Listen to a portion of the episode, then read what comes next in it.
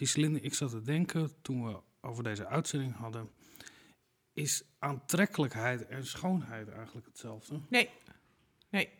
Dus uh, wat wij gedaan hebben in ons onderzoek is uh, eigenlijk heel veel mensen gewoon vragen wat ze mooi vinden. Ja. Uh, en alle interviews was in uh, vijf landen. En we zeiden ook, de, alle interviewers hadden de strikte instructies om het te zeggen, te praten over mooi. Dus vragen wat is mooi en wat is niet mooi. Dus ook niet lelijk, mochten ze zeggen, ook geen andere woorden, allemaal niet. Ja. En er is dus een groep mensen die het dan heeft over aantrekkelijk. Die dus denkt dat mooi hetzelfde is aantrekkelijk. Maar er zijn ook allerlei andere mensen die iets heel anders mooi vinden. Linda, die bijvoorbeeld interessant of authentiek of knap of sexy. En dat is allemaal net iets anders. En dan vind je dus ook andere dingen mooi. Ja, dus het gaat over een esthetie. Vind jij, kan je mensen aantrekkelijk vinden die je niet mooi vindt? Eh, ja, dat kan wel. En, maar vaker denk ik dat er mensen mooi zijn die niet aantrekkelijk zijn.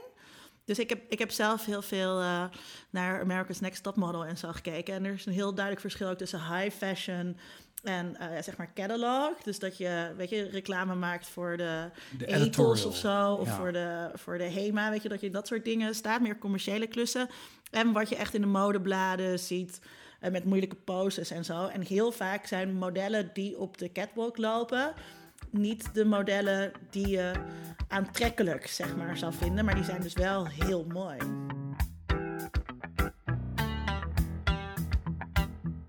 Dit programma wordt mede mogelijk gemaakt door Amsterdam University Press.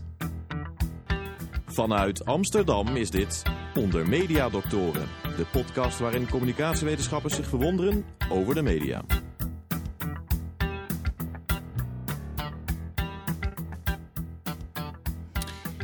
Welkom, dames en heren. We hebben vandaag de 65ste aflevering van Onder Media Doctoren.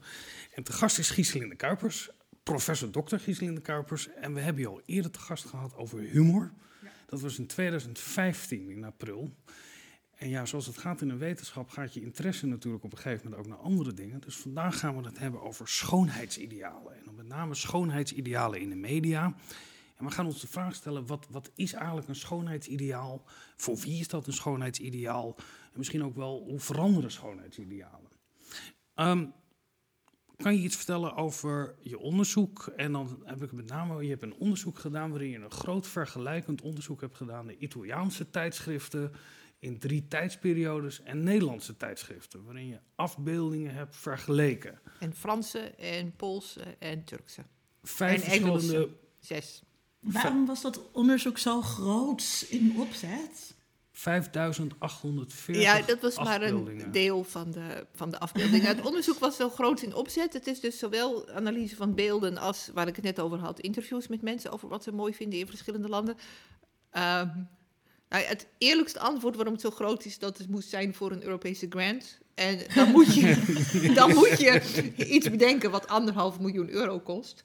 Nou, dan moet je dus heel veel doen om anderhalf miljoen euro op te maken in vijf jaar. Dus toen had ik dus twee enorme dataverzamelingen bedacht. Eentje dus met de inhoudsanalyse van die tijdschriften. En eentje met interviews met mensen in zes landen, uiteindelijk vijf. En ook nog een etnografisch project van een AIO die onderzoek deed naar modellen. En nog een ander project. Naar de, ja, dus moet, ja, maar dat moet gewoon Europees moet heel groot. En, en dan de gevaarlijke vraag natuurlijk. Was dat ook zi- zinnig? Denk je dat het ook meerwaarde opleverde dat het zo groot was? Of had je het ook, had het, wa- was het ook uit een vergelijking van drie landen gekomen? De allebei ja. Ehm, het was natuurlijk heel zinnig om zoveel te vergelijken. Maar met drie landen was het misschien ook, maar er was wel iets anders uitgekomen.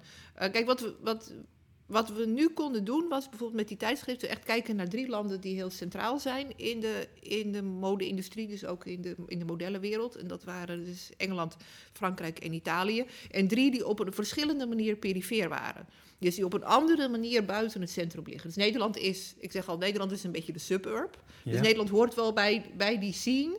Maar er gebeurt in Nederland is echt een beetje een soort van afgeleide van wat er ergens anders gebeurt. Dus als je het echt wil maken, moet je uit Nederland weg. Maar wezenlijk anders is het niet.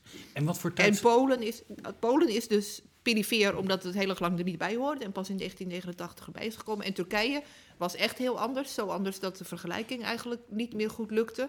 Omdat ze daar eigenlijk half in het Europese modesysteem zitten en half in een soort van islamitisch modesysteem. Dat echt helemaal anders, met ook hele andere schoonheidsstandaarden, een hele andere achterban, hele andere publieken. Dus dat werkte ook bijna niet. En hoe ging dat onderzoek dan in zijn werk? Uh, Mag ik eerst wat anders Ja. vragen? Want dat is natuurlijk Wel de, goed, de ja. interessante vraag. Wat, wat, wat is er dan anders aan het schoonheidsideaal in islamitische landen? Nou, want eh, nou, Turkije is echt. ehm, Turkije is raar omdat ze hebben er echt twee. Ze hebben gewoon helemaal een gespleten markt. Dus ze hebben bijvoorbeeld ook tijdschriften. Ze hebben gewoon de tijdschriften die wij allemaal hebben. Ze hebben de Vogue en de, de Harper's Bazaar en de Elle en de Cosmo en de Men's Health en de, al die dingen. En iets wat, daar heel, iets wat heel erg op de libellen lijkt. En daarnaast hebben ze modebladen die gewoon, dat die hijab fashion, dus dat is echt met, allemaal met een hoofddoek. Dus alle modellen in die modebladen hebben het hoofd, en die zien er ook echt anders uit. Toevallig heb ik het vandaag nog met een student bekeken. Dat is echt, want de modellen in, in de Europese bladen zijn allemaal een beetje bleek, een beetje ingevallen wangen en een beetje, een beetje heel dun. En die, en die, die, in die, die hoofddoeken, modebladen, die zijn echt, die, het eerste wat je ziet, zijn gewoon een beetje roze. Dus Blakend ja, ze zijn heel anders, maar ze hebben echt een beetje dikkere wangen. Dus ze zijn, ze zijn niet zo heel dun.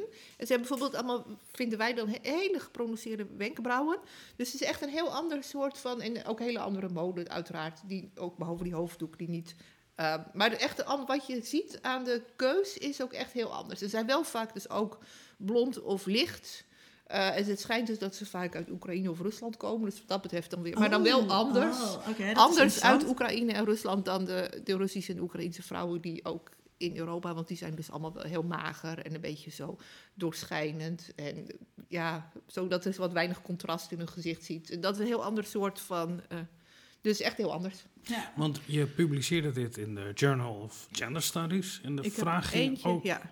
heel specifiek over een genderverschil. Of tenminste een genderspecifieke vraag was. Ja, nou dat was dus een van de. Ja, dat, is, Ja? dus, dat was allemaal heel groot, hè? Met- Ja, ja, Ik heb nog, kan nog jaren door met die data.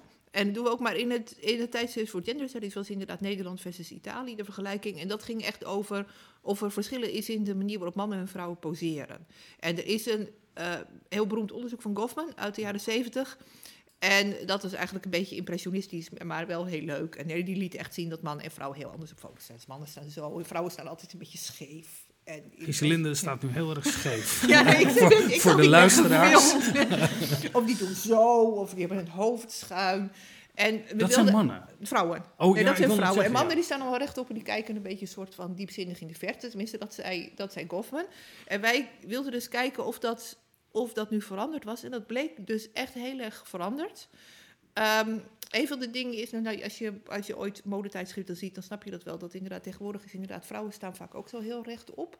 Dus dat, dat idee van dat curvy en allemaal op de grond liggen, dat, of, dat is niet meer zo. Maar in plaats daarvan zou je, zie je nou dat in modebladen dat vrouwen vaak dan wel heel rechtop staan. Maar weet je zo, dus hun mond zo een beetje wijd open en dan zo een beetje in de verte staren. dus dat is ook, en dat is ook een vorm van passief. Dus dat is het gek, want Goffman zei van kenmerkend voor, voor vrouwelijke poses is dus dat ze heel passief zijn. Maar dit was, in plaats van dat passief dat je een beetje op de grond ligt met je armen zo bungelend, is het een soort van passief, dat is een beetje zo popachtig. En hoe, en hoe, hoe, hoe higher fashion een blad is, hoe meer je hebt, dat is ook van een soort van lege blik. En dat Ja, een soort wezensvreemde... en dat die mond zo een beetje open hangt, dat is, en dat is echt, dat zie je ook veranderen. Zo rond 2000, dat ineens in, in alle modebladen dat, eh, dat vrouwen dit doen. En dan dus met open mond staren. En Gies- open mond. Maar Giselinde, de vorige keer dat je te gast was, toen eh, hadden we het inderdaad over humor. En toen bij de nazit, toen praten we een beetje door. En eh, toen vertelde je, en daarom gaat deze aflevering ook over schoonheid en klasse. Toen zei je, als ik met journalisten praat over mijn onderzoeksproject, en het heeft volgens mij best wel wat media-aandacht gekregen, dan willen die journalisten eigenlijk nooit iets horen over klasse. Ja. Hoe zit dat? Ja, het, is nu, het is wel een beetje veranderd sindsdien. Sinds Eh, 2015? Nou, vooral ook sinds 2015, maar vooral sinds ik eh, dat onderzoek deed naar humor. Want toen, en toen, ik, het, toen ik ook promoveerde is deze week 17 jaar geleden. dus dat is heel lang geleden. En toen was het echt, toen zei ik aan, het is echt een heel groot, klasse is echt een heel groot verschil. Het is echt helemaal anders. En eh, nou, dat was toen, ja, werd toen helemaal niet opgepikt. Het was een soort van eh, heel rare gedachte. En inmiddels is de, de kloof is dus een ding geworden. Dus nu kan je, nu, dus nu ineens, eh, en dat was echt, dat was toen net. Dus bijvoorbeeld in 2014 is die bundel uitgekomen van SCP en WRR. Gescheiden werelden, waar we Ja. ook een stuk in hebben, dat deels ook op dat onderzoek over humor. Mhm. En toen was het ineens helemaal van, oh jeetjes, weet je, zelfs in de manier waarop mensen lachen is er een heel groot verschil. En dan begrijpen mensen elkaar toch helemaal niet. En eh, wat erg. en, dat is heel, dat was, en dat is inderdaad, dat, dus het was heel erg lang zo dat klasse was een heel, heel raar mengsel van, om te beginnen weten we het al lang. En verder bestaat het niet. Maar ik wil het over die modetijdschriften. Dat vind ik fascinerend. Want eh, we hebben het over het verschil tussen man en vrouw in de verbeelding eh, daarvan. We hebben het over sociale klassen waarin misschien wel voor. Of eh, we hebben het over regionale verschillen of lokale verschillen.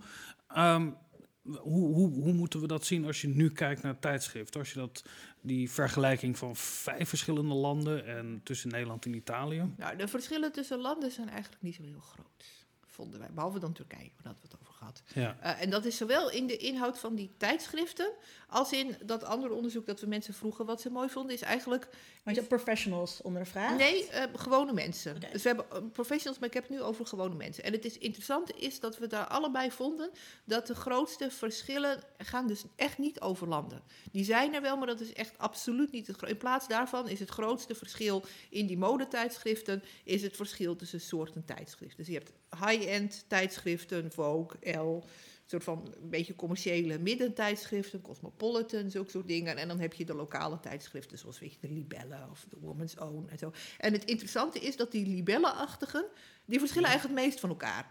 Dus die zijn het lokaalst en die zijn eigenlijk het, het eigenst. En de verschillen tussen, en verder heb je dus eigenlijk in elk land heb je een beetje een soort van een, een driedeling. En de verschillen tussen die dingen is veel groter dan de verschillen tussen landen. En de we, high fashion, de grote uh, lijkt modetijdschriften. allemaal sprekend op elkaar. Maar dat is ook eigenlijk heel erg logisch Ja, natuurlijk. Dat maar is die- een internationale precies. markt. Dat, Ja. wordt ook, dat is ook een eh, internationaal systeem. Ja. Die catwalks zijn gewoon Ja, dat internationaal. is inderdaad helemaal, maar zelfs de, zelfs de voor de lokale markt gemaakte dingen. Dus deels is het ook gewoon uitgewisseld en zijn het dezelfde, dezelfde, dezelfde shoots en dezelfde reclames. Maar ook de dingen die ze zelf maken, die lijken eigenlijk veel meer op dingen die ze in andere landen maken. En datzelfde geldt voor die middencategorie ook. Dat is eigenlijk, lijkt dat allemaal op andere kosmos.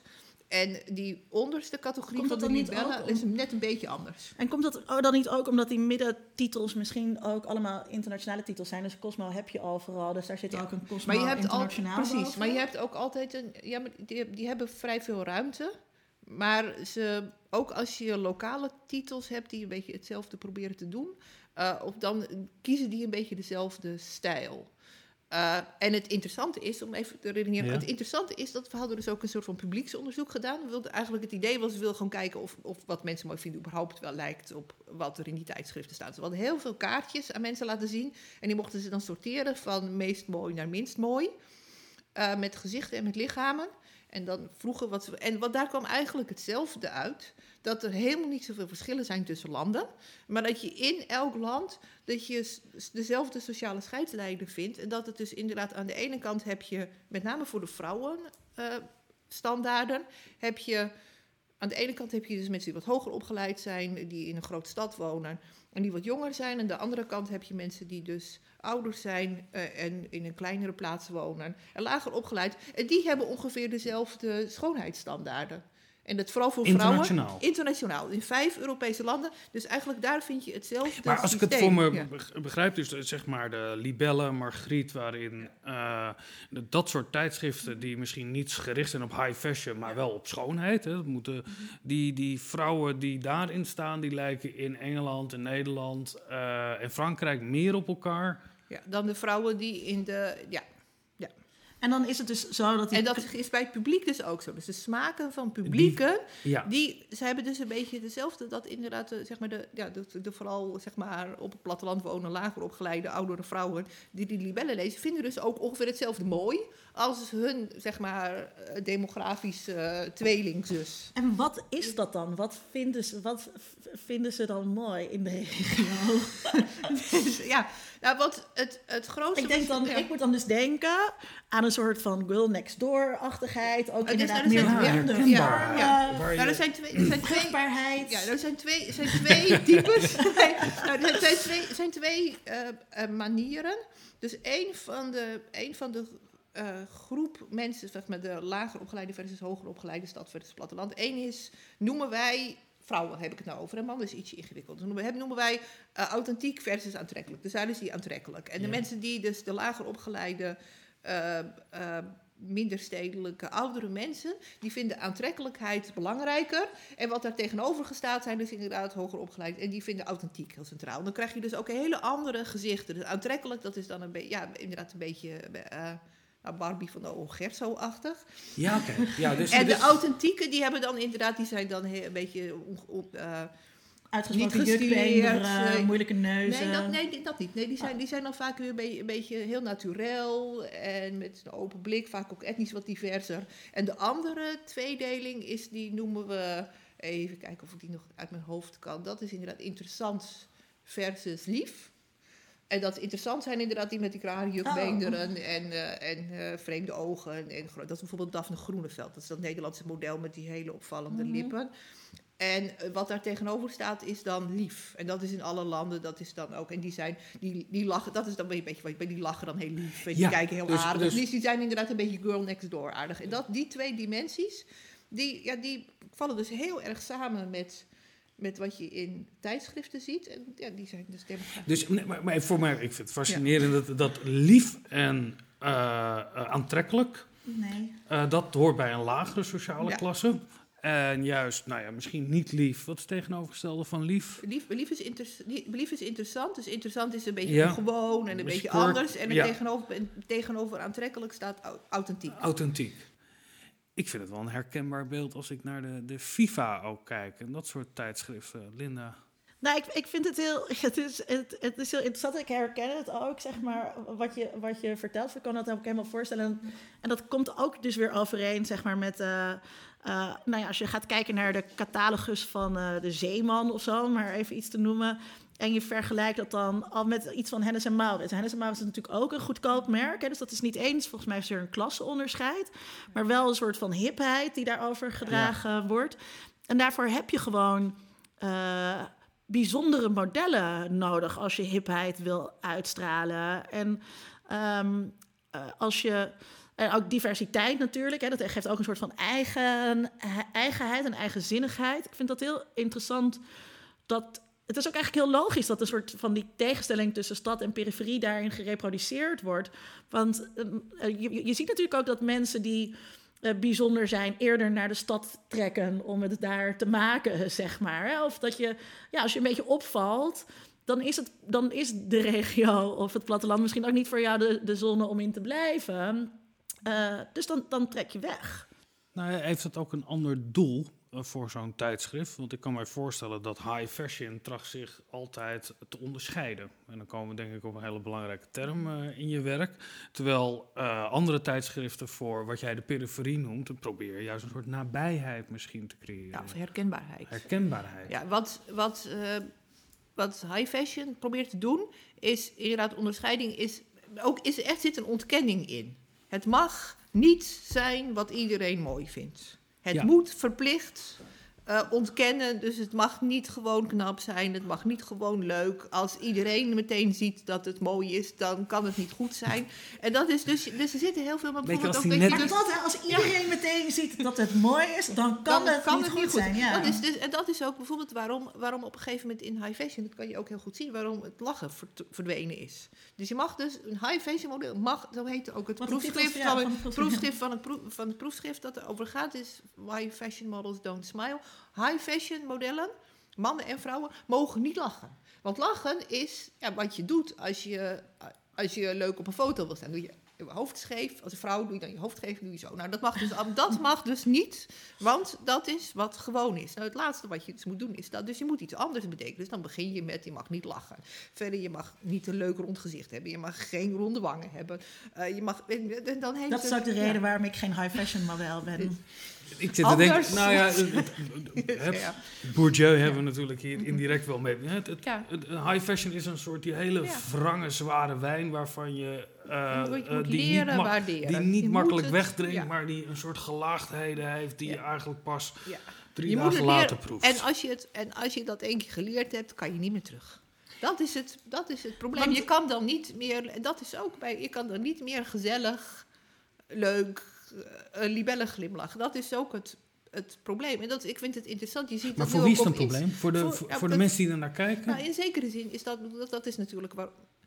Ja, dus in, in zekere zin is het een ja, probleem, is misschien een zwaar woord, maar het is natuurlijk wel vervelend dat als je één keer zeg maar mee bent gegaan in zo'n smaak, ja? dan is er een heleboel wat ineens, wat ineens een soort van wegvalt. ja, en daar Dat- is zoveel ja. van. Ja. Mijn studenten lezen eh, jouw televisieonderzoek, waarin je eigenlijk min of meer hetzelfde laat Ja, zien. het is- dat, ja. eh, dus uit jouw televisieonderzoek, eh, daarmee bedoel ik het onderzoek dat je hebt gedaan naar Nederlandse comedy-series of naar Nederlandse comedy. En eh, dat zal voor de luisteraar best herkenbaar zijn. Hè, dat eh, André van Duin, ja, daar kan iedereen om lachen. Maar sommige humor is een acquired taste. Denk aan Jiske Vet of bepaalde cabaretvormen.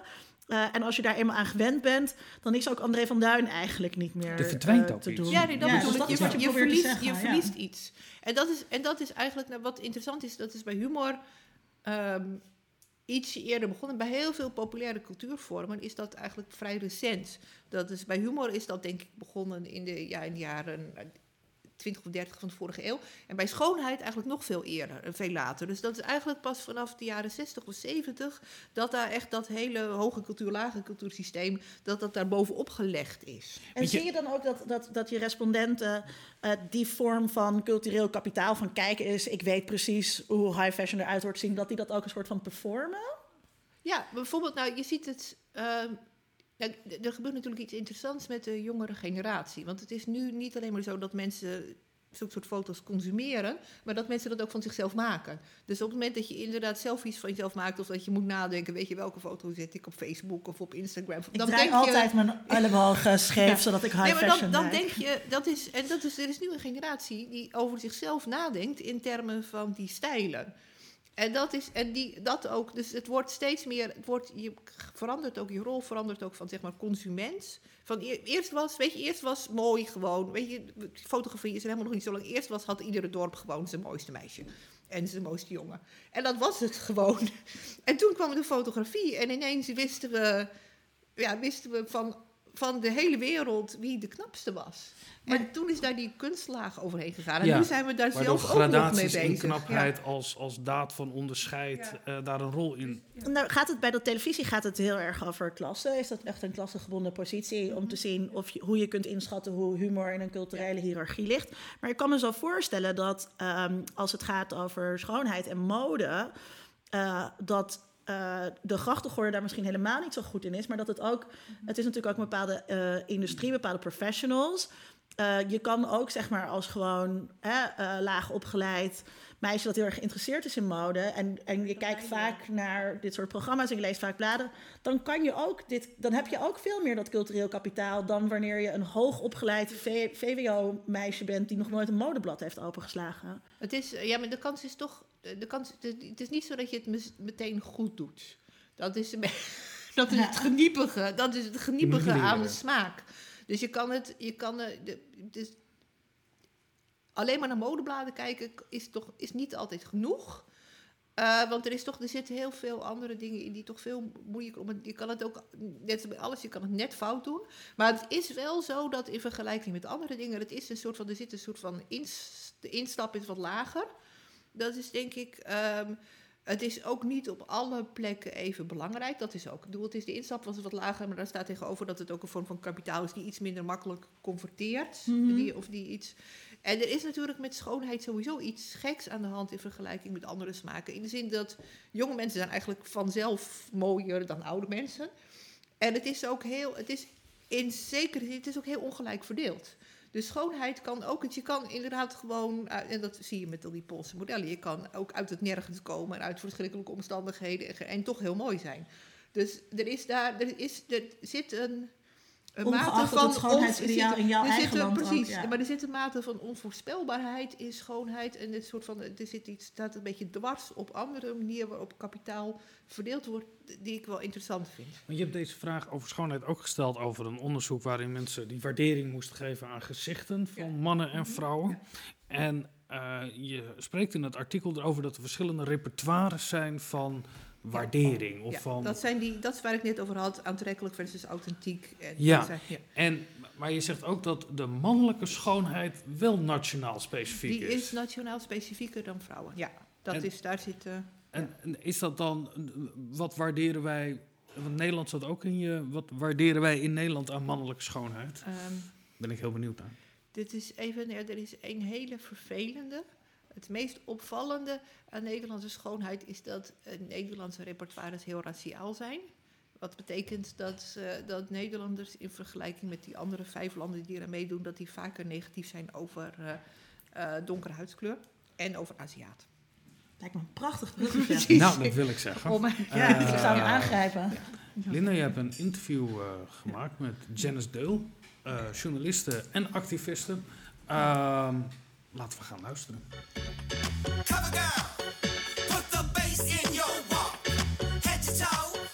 Eh, ja, ik ben eh, Janice Deul. Ik eh, kom uit de bladenwereld. Ik ben Nederlandicus van huis, uit, eh, van huis uit. En ik maak me nu sterk voor meer diversiteit in uh, mode, magazines en de creatieve industrie. Ehm, nou, vroeger, vroeger, oh verteld, vroeger was het juist zo, dat eigenlijk in de jaren 80 met name, dat je veel meer modellen van kleur zag. En dat was helemaal geen issue. Dat, was, dat had niets te maken met diversiteit of met eh, inclusiviteit, want die woorden ja, die, nou ja, die werden eigenlijk niet gebruikt. Eh, dus het was eigenlijk veel vanzelfsprekender dat je gewoon mooie zwarte modellen eh, zag in de bladen. Als ik mensen uit die tijd spreek, zeggen zij ook van ja, we boekten gewoon op, op het kopie, op de looks, op de uitstraling, op het type vrouw. En de, de, de huidskleur was niet van belang. En we hebben dus de afgelopen decennia een flinke stap eh, teruggemaakt in het tonen van, als we het hier nu over hebben, etnische diversiteit in de mode in de bladen. Ehm, het laatste jaar zie je dat we wel weer ietsje op de goede weg zijn. Maar nu loert het, ligt het gevaar op de loer dat men hè, in, de, in de industrie eh, etnisch, of diversiteit als een soort, ehm, hoe zal ik het zeggen, marketingtool of mode, modegeheel beschouwt. Van hé, hey, het is nu in, kom laten we een leuk donker model te cover zetten. Hè? En dan liefst zo donker mogelijk. Dat heeft denk ik te maken met eh, een bredere maatschappelijke ontwikkeling die we zien. Ehm, nou ja, een beetje het, het hoe zal ik dat eh, diplomatiek verwoorden. Dat je echt het, alles wat anders is, dus aanleidingstekens, anders dan wit, anders dan het standaardbeeld, dat je dat een beetje weghoudt. We, we merken toch geen maatschappij breed dat we, we in Nederland ehm, het eigene heel erg aan het koesteren zijn en op op bijna op een voetstuk aan het plaatsen zijn. We zijn heel erg eh, wit, Nederland heb ik het al met name over. Hè? Ehm, ehm, ook heel erg bezig met ons eigen erfgoed, zeg maar. Maar de, maar de heritage van anderen, tussen aanhalingstekens weer, daar springen we vaak veel minder zorgvuldig mee om. Dus ik denk dat, ja, mag ik het toch misschien zo zeggen, een beetje eigen volk eerst. De gedachte ook in de mode op geld is gaan doen. En het is ook omdat we, men vaak zo'n beperkt beeld heeft van uh, mensen die niet in het geëikte plaatje passen van uh, dun, uh, wit, jong en liefst blond of nou stijl haar. Hè, het, gaat erom dat we, um, dat we die hele, um, hoe noem ik dat? Die hele, dat hele idee, hele beeld van beauty, van schoonheid verbreden. We hebben zo'n heel homogeen beeld, terwijl we juist, juist in Nederland de hele wereld aan, binnen onze grenzen hebben. Ik wil, dat we, ik wil, ik eis, ik vind het echt belangrijk dat we de schoonheid van iedereen op deze aardkloot uh, vieren en uh, ook zien en erkennen. Dus ongeacht leeftijd, ongeacht uh, etniciteit, ongeacht gender. Ik wil ook heel graag bijvoorbeeld mannen op hakken terugzien in de modebladen. Omdat ik denk dat we, als we vaker dat soort beelden zien, een moslima zeg maar, een, een vrouw of meisje met hoofddoek, dat wordt gevierd omwille van haar schoonheid en niet omwille van die hoofddoek dat we dat soort beelden um, ja, als normaal tussen aanhalingstekens gaan zien. Dat we het vanzelfsprekend zien dat, ja, snap je? Dus dat, um, dat je dan zo'n hoofddoek loskoppelt van een begrip als onderdrukking of radicalisme, waaraan heel veel mensen nu denken. Ehm, dat helpt dan als je dat in een context van, eh, van schoonheid of, of fabulousness of glamour ziet. Het feit dat je bepaalde mensen of vrouwen of mannen, whatever, niet ziet in die bladen of op die catwalks, heeft ook weer gevolgen voor hoe wij naar die mensen kijken buiten de mode, snap je?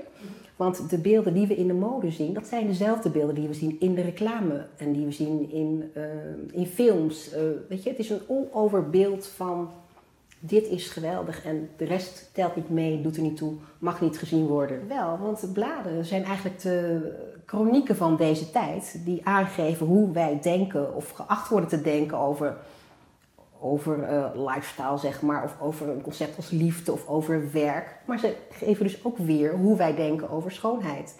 En ze geven niet alleen weer, dat is net als met woorden, ze geven niet alleen weer, ze sturen ook.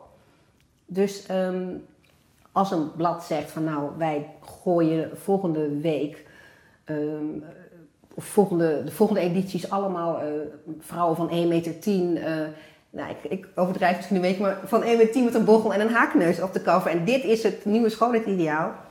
Oké, het is overdreven, maar je snapt wat ik bedoel. Als we dat een paar keer achter elkaar zien, dan gaan wij ook anders kijken naar mensen met een bochel en een haakneus. Dus zij hebben echt die macht.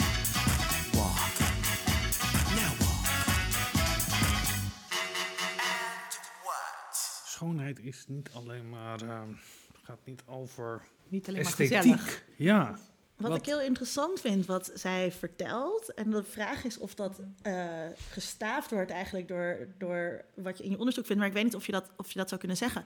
Zij zegt daar aan het einde van, op het moment dat wij, of dat de mode-industrie een ander ideaalbeeld van schoonheid naar voren draagt, dan eh, is het ook zo dat mensen dat gaan overnemen. En dat kan dus, ik kan me dat heel goed voorstellen, omdat je dus inderdaad kunt dicteren. Het bijzondere, het eigene. Hè, daar zit een soort van macht van bladenmakers die kunnen zeggen: dit is het. Dit is wat high fashion is. Het is er. Nou, als mediawetenschapper weet je natuurlijk ook dat het zo simpel niet ligt.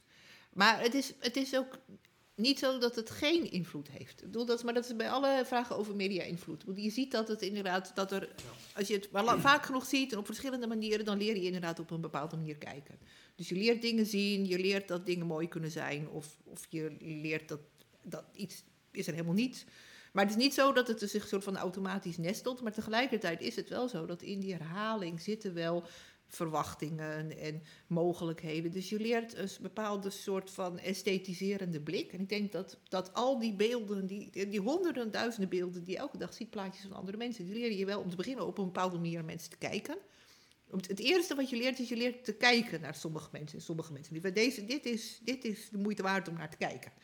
En ik denk dat dat heel belangrijk is. Dus dit betekent ook dat wij hebben allemaal geleerd. Het is oké en heel belangrijk om naar vrouwen te kijken. Naar mannen kijken. Oh, dat is, ah, Secundair. anders. Maar Ja. tegelijkertijd. Maar, dus, maar het is niet zo, maar het, maar het leert, het kan dus wel je, je blik soort van dwingen en een bepaalde manier trainen. En die bladen leren je bepaalde dingen esthetiseren. Ik denk dat dat heel belangrijk is. Dat sommige dingen worden, zeg maar, worden, worden mooi en worden geacht om mooi te zijn. En dat, dat wordt op een bepaalde manier gestuurd. Maar, die, die, maar die, we blijven nog steeds zitten met die kloof.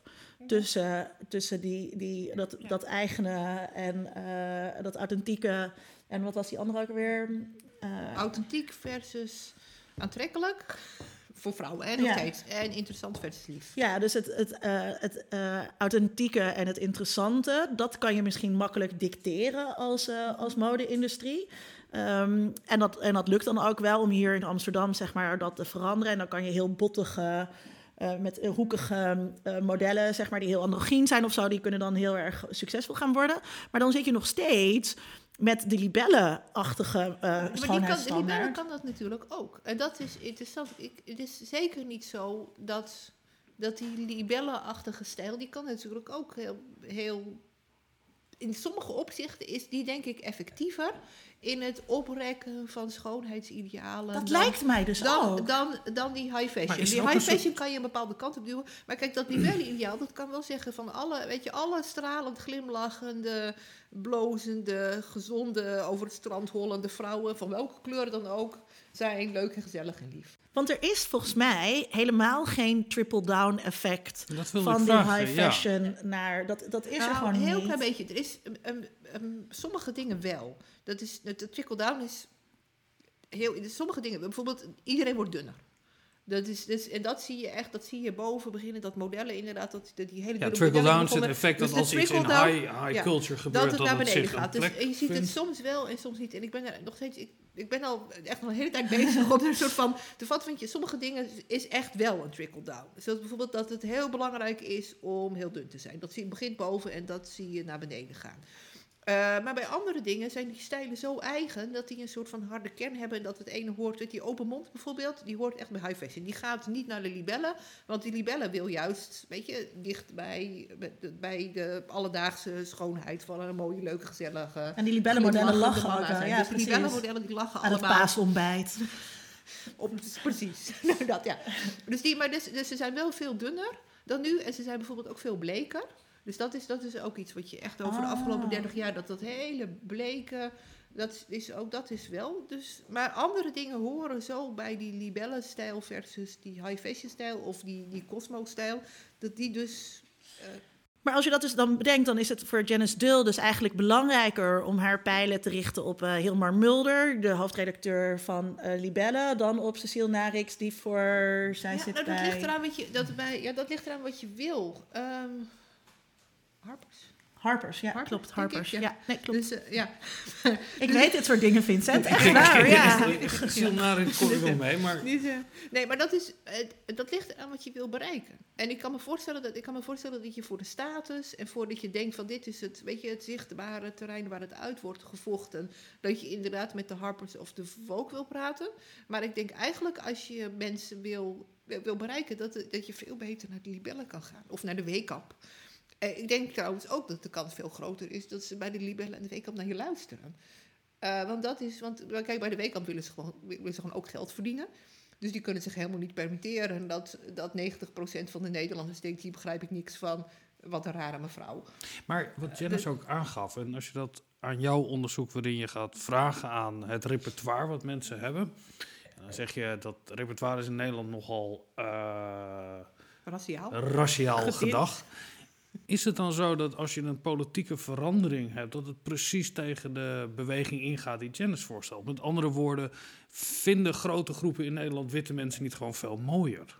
Ja, maar daar kan je, dat, ik denk dat je dat, want het interessante is, dat is zo dat veel mensen, maar, eh, voor- maar bij vrouwen is dat minder. Het interessante, en dat is omdat vrouwen zoveel geobjectiveerder worden. Dus iedereen, iedereen kan naar een vrouw kijken en, en daar met een soort van kennersblik van, eh, dus, doet groot, klein, dun. Want dat Iedereen hebben we kan allemaal het ook. geleerd. Homo kan mannen kunnen dat, Iedereen- hetero mannen iedereen- kunnen dat, iedereen kan hetero het. vrouwen kunnen Dus, dat. precies. Ja. Dus, Ja. dus, die kan je, dus dat kan je heel makkelijk esthetiseren. Dus daar kan je, denk ik, je kan, omdat, er, omdat je, dat, dus je daarnaar kan kijken zonder dat het iets met, met jou doet, zeg maar, kan je, kan je dat allemaal esthetiseren. En kan je dat voor iedereen doen. Man is een beetje moeilijker. eh, want Aziatische mannen vinden, ehm, vinden veel mensen te vrouwelijk. En zwarte mannen vinden veel, met name in Nederland, vinden veel dus een beetje eng of bedreigend. Dus dat is misschien een beetje te mannelijk, zeg maar. Dus dat is eigenlijk de dimensie. Dat is moeilijker om daar iets mee te doen. Ehm, maar zelfs daar kan je dat, als je die, die esthetiserende blik, als je dat aanspreekt, dan kan je. Dat, dat is wel ook een ingang. Er zit wel een valkuil in, want we weten allemaal dat objectiveren ook wel een, soms ook wel een probleempje is. Maar het is wel ook een, het biedt een opening om overal eh, je toe te verhouden. Lief en aantrekkelijk, dat zijn de termen die horen bij, eh, nou ja, in ieder geval, de, de, laten we het de sociale midden-middenklasse noemen. Dat er vanuit die groep ook nog wel eens een keer aantrekkelijk is om dingen uit een andere sociale klasse te halen, heeft Tom een item over gemaakt.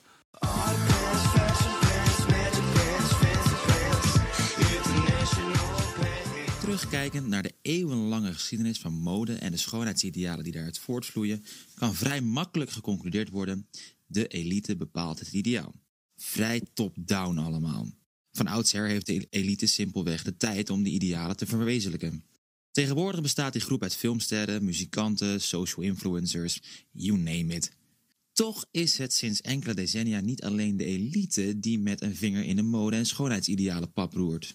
Als we inzoomen op een aantal Engelse subculturen eind 20e, begin 21e eeuw, dan blijkt dat de working class wel degelijk zijn invloed heeft uitgeoefend op de manier waarop ook de elite zich uiteindelijk is gaan kleden. Klaar voor een partijtje beter goed gestolen dan slecht bedacht. We zien zoiets in de jaren 80 met aspecten uit de punk scene.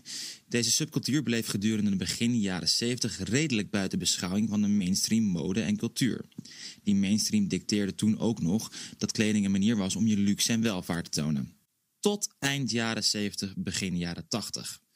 Punk was toen al wat meer mainstream geworden en aspecten van de kledingstijl werden mode, doordat grote designers aspecten uit de punk scene begonnen op te pikken en over te nemen. Hierdoor is bijvoorbeeld een ontwerper als Vivienne Westwood groot geworden. Mode en het ideaal dat het uit moest dragen werd vanaf dat moment wat edgy. Die kleine rauwe rand zijpelde door richting de Britpop.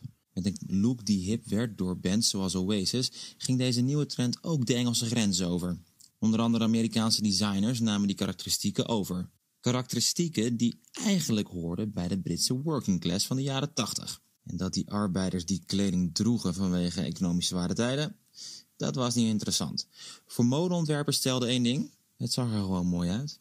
En ook nu zien we wederom zo'n trend opkomen. Want net zoals in de jaren 70, toen modedesigners wachten totdat punk minder rauw en gevaarlijk was, doen we dat nu ook met sportkleding. En onze fobie daartegen, die is ontstaan zo ergens midden jaren zero's van het vorige decennium. Joggingsbroeken, broeken in sokken, sportsokken, slippers. Tegenwoordig zie je invloeden van sportkleding terug op iedere catwalk. En toch is sportkleding dragen als gewone kleding iets wat vroeger vooral gedaan werd door lagere sociale klassen. Dus wederom, beter goed gestolen dan slecht bedacht.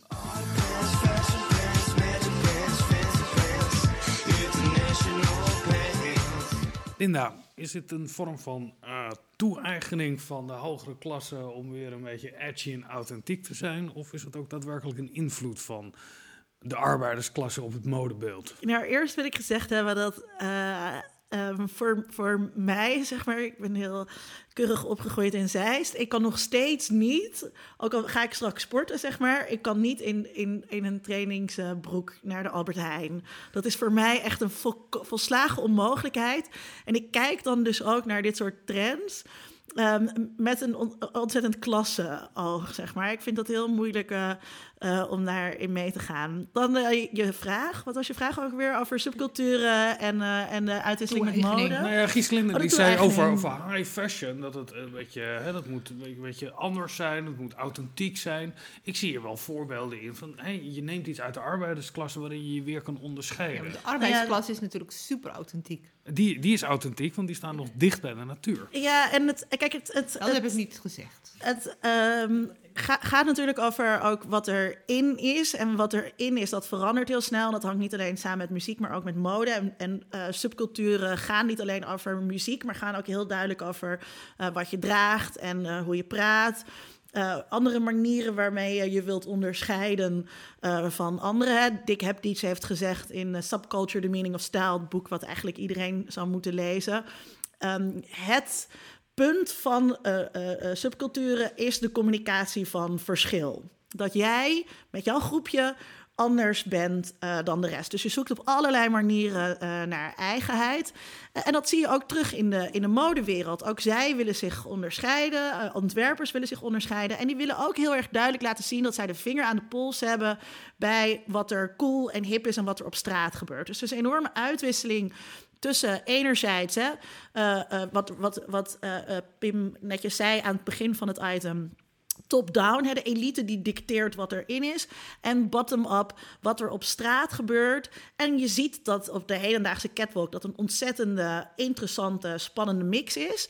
Ehm, je kunt dus niet zeggen dat er sprake is van toe-eigening. Je kunt niet zeggen high fashion eigent zich elementen van de working class toe. Het is een constante uitwisseling die daar is. En laten we ook niet vergeten dat de working class ook heel graag in ehm, eh, high fashion eh, dure merken loopt. Eh, denk aan Armani of Louis Vuitton. Zelfs op zo'n manier dat die merken eigenlijk voor de mensen die ze normaal dragen niet meer begerenswaardig zijn. Wat ik ontzettend interessant en spannend vind als, ehm, eh, als cultuuronderzoeker. Ja, ik begreep dat het printje van Burberry nog maar een heel klein gedeelte van de collectie uitmaakt om maar oninteressant te worden voor bepaalde groepen. Gislinde, ik zie je enorm knikken.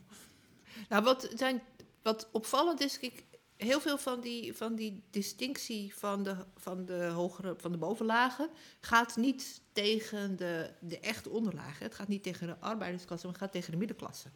Dus dat is het eigenlijk, dus, er zit, het gaat over dat je absoluut niet, je moet absoluut niet bourgeois zijn. Ja. Dus dat betekent dat wat er in die onderste lagen, dat- dus die subculturen, die jeugdculturen, maar ook in de echte arbeidersklasse, wat, dat dat altijd heel interessant is geworden. Dat is ook niet burgerlijk. Ja, Dus dat is, dat ik net zei, dat is authentiek.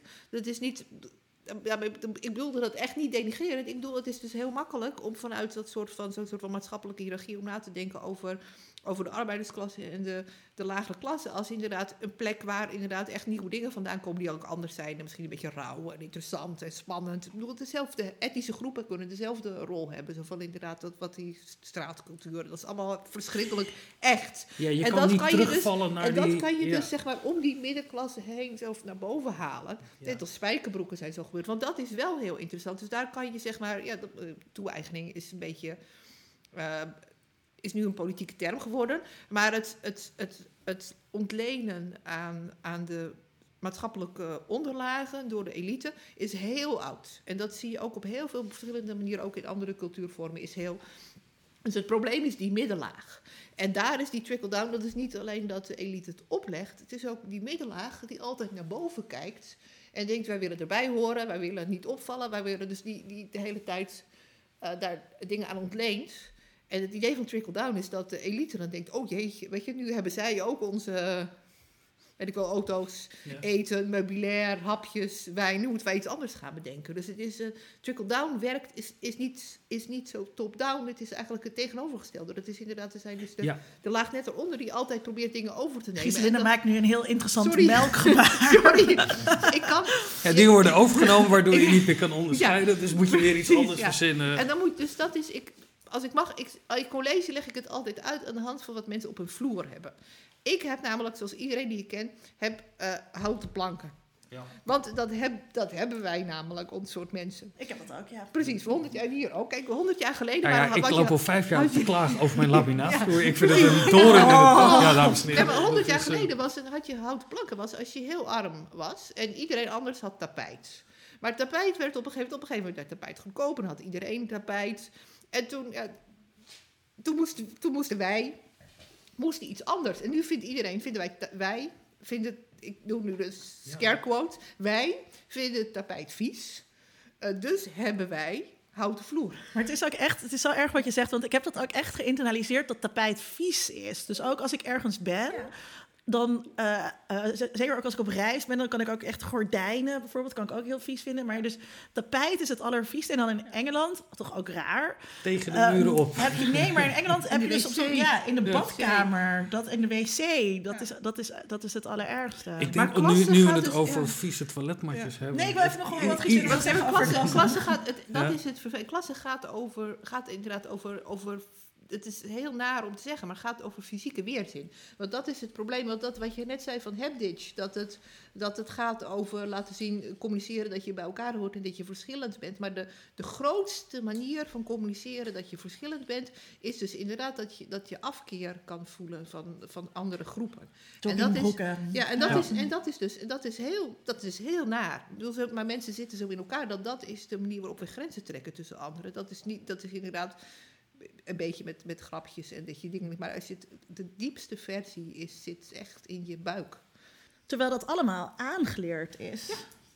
Ja, aange- dit is aangeleerd, de inhoud daarvan is aangeleerd, maar ik ben helaas bang dat dat gedeelte met dat, dat we... Die, die ik vind het afkeer heel van herkenbaar anderen, dat ik sommige dingen... dat is, dat is de, onze innerlijke aap, is dat. sommige dingen die ik afkeur, dat Ja. kan ik bijna niet aan dat dat een construct is. Dat, dat is gewoon zo, dat het gewoon anders is. Eh, het schoonheidsideaal. Wat is het en hoe verandert het? Linda. Eh, het schoonheidsideaal is een eh, sociaal construct. Waarmee, nu ga ik een soort van gidselen. het, het, het, het, hoe doen we dat? Het hout voor de voeten wegkappen. Ik, het, het, hoe noem je- ik weet het. Gras wegmaaien. Het gras voor de voeten wegmaaien. Ja, nee, daarmee. ehm, eh, het, wij, wij denken dat wij uit onszelf eh, een oordeel kunnen vellen over eh, wat mooi is en wat schoon is en eh, wat aantrekkelijk is. Maar dat kunnen we helemaal niet. Het reflecteert heel erg onze positie. In een, in een bepaalde maatschappelijke hiërarchie. En ehm, daarmee is het schoonheidsideaal, net als allerlei vormen van media die we consumeren, eh, een manier waarop we constant reproduceren wat iedereen's plek in deze wereld is. En het is heel erg bedroevend. En ik zou graag willen dat het veranderlijker was. Hè. Eh, ik, ik eh, vind Janice Dill ontzettend leuk en ik steun haar agenda ook van harte. En ik wil daar nog één ding over zeggen. We hebben tijd, dus dat kan, want we zijn niet meer op zender. Ehm, zij, zij zei, en dat was echt heel interessant, in de jaren tachtig werden modellen, zwarte modellen gewoon geboekt omdat zij interessant gevonden werden. En er werd gewoon Ja. gekeken naar welk kopie hebben we nodig. En nu zitten we in een soort diversiteits eh, hype, waarin er heel veel nadruk wordt gelegd op diversiteit en dat we dat allemaal heel belangrijk vinden. Kramp, zeg jij, eh, Gieslinde, dat klopt inderdaad. Ehm, waardoor ehm, elk mo- zwart model wat je nu op de cover ziet, een soort van een politieke daad. een politieke daad.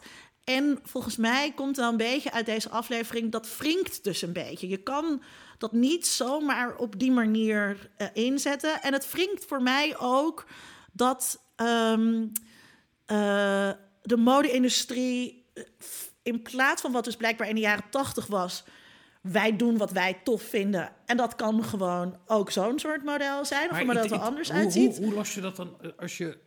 er is een politieke onwenselijke situatie. Hè? Je, schoonheid wordt op basis van raciale kenmerken. Hoe kan je naar een normaliteit gaan? De jaren tachtig. Wie is en wie heeft een knap koppie?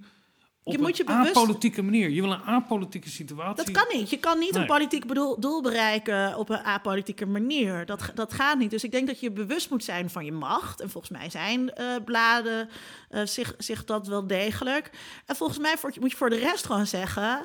eh, fuck, fuck, weet je, fuck, fuck, fuck wat mensen ervan vinden. Ik ga gewoon programmeren, of dat is niet het juiste woord. Ik ga gewoon in mijn blad zetten eh, wat ik op dit moment eh, mooi vind. Ehm, want nu komen we in een soort spanning die volgens mij niks gaat opleveren. Ik denk dat, eh, dat, hè, dat en ik zie daar ook een parallel met bijvoorbeeld eh, populaire cultuur, waar er nu heel veel aandacht is voor vrouwelijke superhelden die dan geprogrammeerd moeten worden. En dan heb je vrouwelijke ghostbusters en weet ik veel wat. En daarbij vergeten we dat in de jaren negentig heel normaal was dat er allemaal vrouwelijke helden waren in al die popcultuur. En toen deden we er dus niet zo moeilijk over. En die kramp zorgde dus nu ook voor een soort tegenreactie, waardoor het allemaal weer teniet eh wordt gedaan. Dat is mijn antwoord. Wat is het Hoe moet schoon? ik hier nou nog iets aan toevoegen? Ah, Jij bent hoogleraar, dat kan je. ik, nou, ik denk, ik heb het Nee, altijd... daar laat ik de ja. afvraag aan. Ik hoe, kan- hoe kan het veranderen? Ik had net een ander. Ik zeg, ik zeg altijd liever schoonheidsstandaarden Ja? eh, dan het schoonheidsideaal. Omdat ik denk dat er dus echt grote verschillen zijn Mhm. in wat mensen mooi vinden. Eh, en ik denk dat het antwoord ook deels in die variatie zit. Ik denk, een van de dingen, het is heel moeilijk om je eigen smaak te veranderen. Maar het is niet zo heel moeilijk om je blik te verbreden. En dat kan eigenlijk iedereen. En ik denk dat media, allerlei verschillende, niet alleen bladen, maar ook Instagram en wat, what have you, dat die daar heel goed in zijn dat je inderdaad kan leren om op meerdere manieren te kijken. En ik zou het heel leuk vinden, maar ik weet dat de mensen die in de media-industrie werken, zijn daar vaak, die zijn, die zijn zich vaak heel erg bewust van de problemen die erin zitten. En ik denk dat je daar ook gewoon heel erg goed mee over kan praten. Je kan wel mensen leren om op andere manieren en op meer verschillende manieren naar meer verschillende dingen te kijken, meer dingen mooi te vinden op andere manieren. En ik denk dat Janice daar wel, wel gelijk in heeft hoor. Dus dat je dat, dat inderdaad, als je het allemaal politiek maakt, dan raakt iedereen van slag en dan worden mensen. Maar als je inderdaad gewoon probeert te bedenken van wat voor andere manieren kunnen we nou ook nog bedenken om iets mooi te vinden. Of om iemand mooi te maken. Of om iemand er mooier uit te laten. Dus je kan mensen waarderen, dingen te waarderen en op nieuwe manieren te kijken. En dat kunnen media heel goed. Dit was aflevering 65 van Onder Media Doctoren. Abonneert u. Eh, dat kan via iTunes en Stitcher. U kunt het vinden op YouTube en Soundcloud. En als er nog. eh, we hebben ook eh, tegenwoordig. zijn wij te vinden op Instagram. Instagram. Dus u kunt ons overal vinden. Abonneert u, zei ik al. Speciaal voor deze uitzending, voor alle mooi boys en Voor- meisjes. we hebben extra mooie afbeeldingen daarop gezet, heel divers.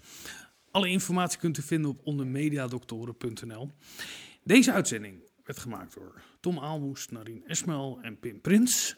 Ik dank Iris Verhulstonk en ook. Iris Verhulstonk en Volkert is hier ook, dus eh, welkom allemaal. Sommige mensen gaan nooit weg. Eh, ik dank eh, Linda Duits en vooral Gieselinde. Dankjewel dat je er was. En we hopen je met een nieuw onderwerp weer eens te zien. We zijn er over twee weken weer. En Linda, waar gaan we het dan over hebben? We gaan het hebben over berichtgeving over drugs. En dan is Ton Nabbe weer te gast. Tot dan. Onder Mediadoktoren is een podcast van Vincent Kronen en Linda Duits. Meer informatie vindt u op ondermediadoktoren.nl.